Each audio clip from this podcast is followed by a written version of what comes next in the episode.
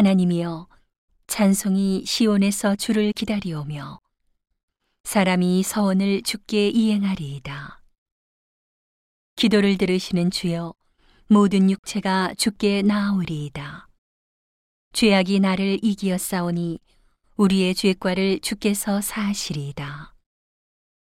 주께서 택하시고 가까이 오게 하사 주의 뜰에 거하게 하신 사람은 복이 있나이다.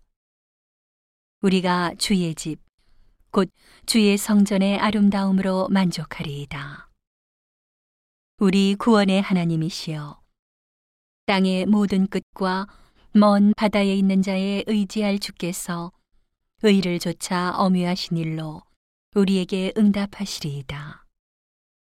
주는 주의 힘으로 산을 세우시며 권능으로 띠를 띠시며 바다의 흉룡과 물결의 요동과 만민의 혼화까지 진정하시나이다. 땅 끝에 거하는 자가 주의 징조를 두려워하나이다.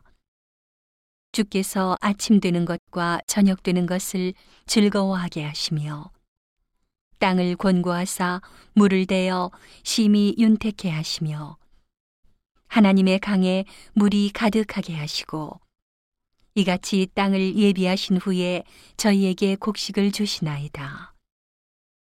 주께서 밭고랑에 물을 넉넉히 대사 그 일항을 평평하게 하시며 또 단비로 부드럽게 하시고 그 싹에 복 주시나이다.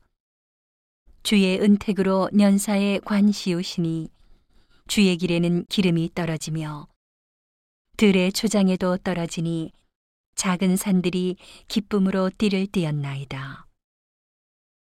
초장에는 양떼가 입혔고 골짜기에는 곡식이 덮였음에 저희가 다 즐거이 외치고 또 노래하나이다.